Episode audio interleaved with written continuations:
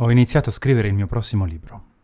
Nei mesi a venire il mio diario d'artista, noto per tracciare le mie personali idiosincrasie relative ai pensieri più o meno ortodossi dell'arte, si trasformerà in un luogo dove condividerò non la trama del libro, ma le sensazioni e le emozioni che la scrittura mi suscita.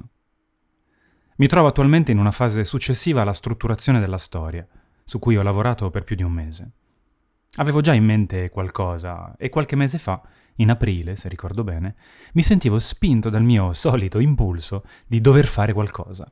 E così decisi di iniziare a scrivere il mio secondo libro. Addio avventura e benvenuto amore.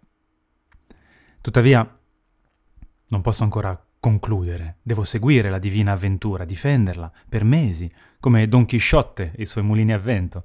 Non mi fermerò fino a quando non li avrò sconfitti. Sono perfettamente consapevole che stanno solo girando al vento.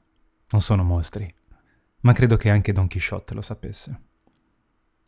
In termini tecnici narrativi, mi trovo in quella fase denominata il momento del vomito. Tutto viene estratto. E può anche sembrare disgustoso, ma non importa, perché il vero lavoro viene dopo. Il vomito. Questa parola evoca immediatamente un senso di disgusto, di colore nauseabondo, eppure il vomito è un atto primordiale, indispensabile per l'artista. Non c'è arte senza vomito, poiché l'arte, tecne, tecnica, è proprio la scienza che trasforma il piombo in oro. In alchimia esiste la prima materia. Chi ha letto la Divina Avventura alzi la mano. E la prima materia, in alchimia, è il materiale nella sua forma più pura, da cui, attraverso vari processi, si può estrarre l'oro, cioè la sua essenza. E lo stesso processo si verifica nell'artista, che dopo aver delineato il quadro generale, o anche piccoli dettagli a vostra scelta, intraprende un viaggio dentro se stesso e vomita, estraendo frammenti di memoria, tempo, dolori e piaceri da incastonare nella corona che sta forgiando per i suoi re, gli spettatori. Oggi ho vomitato il primo capitolo.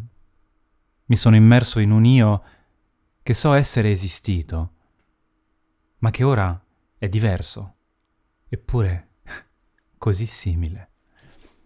Io sono Luca, sono Tancredi, sono Edoardo, sono Lorenzo, ma in fondo in fondo sono Flavio.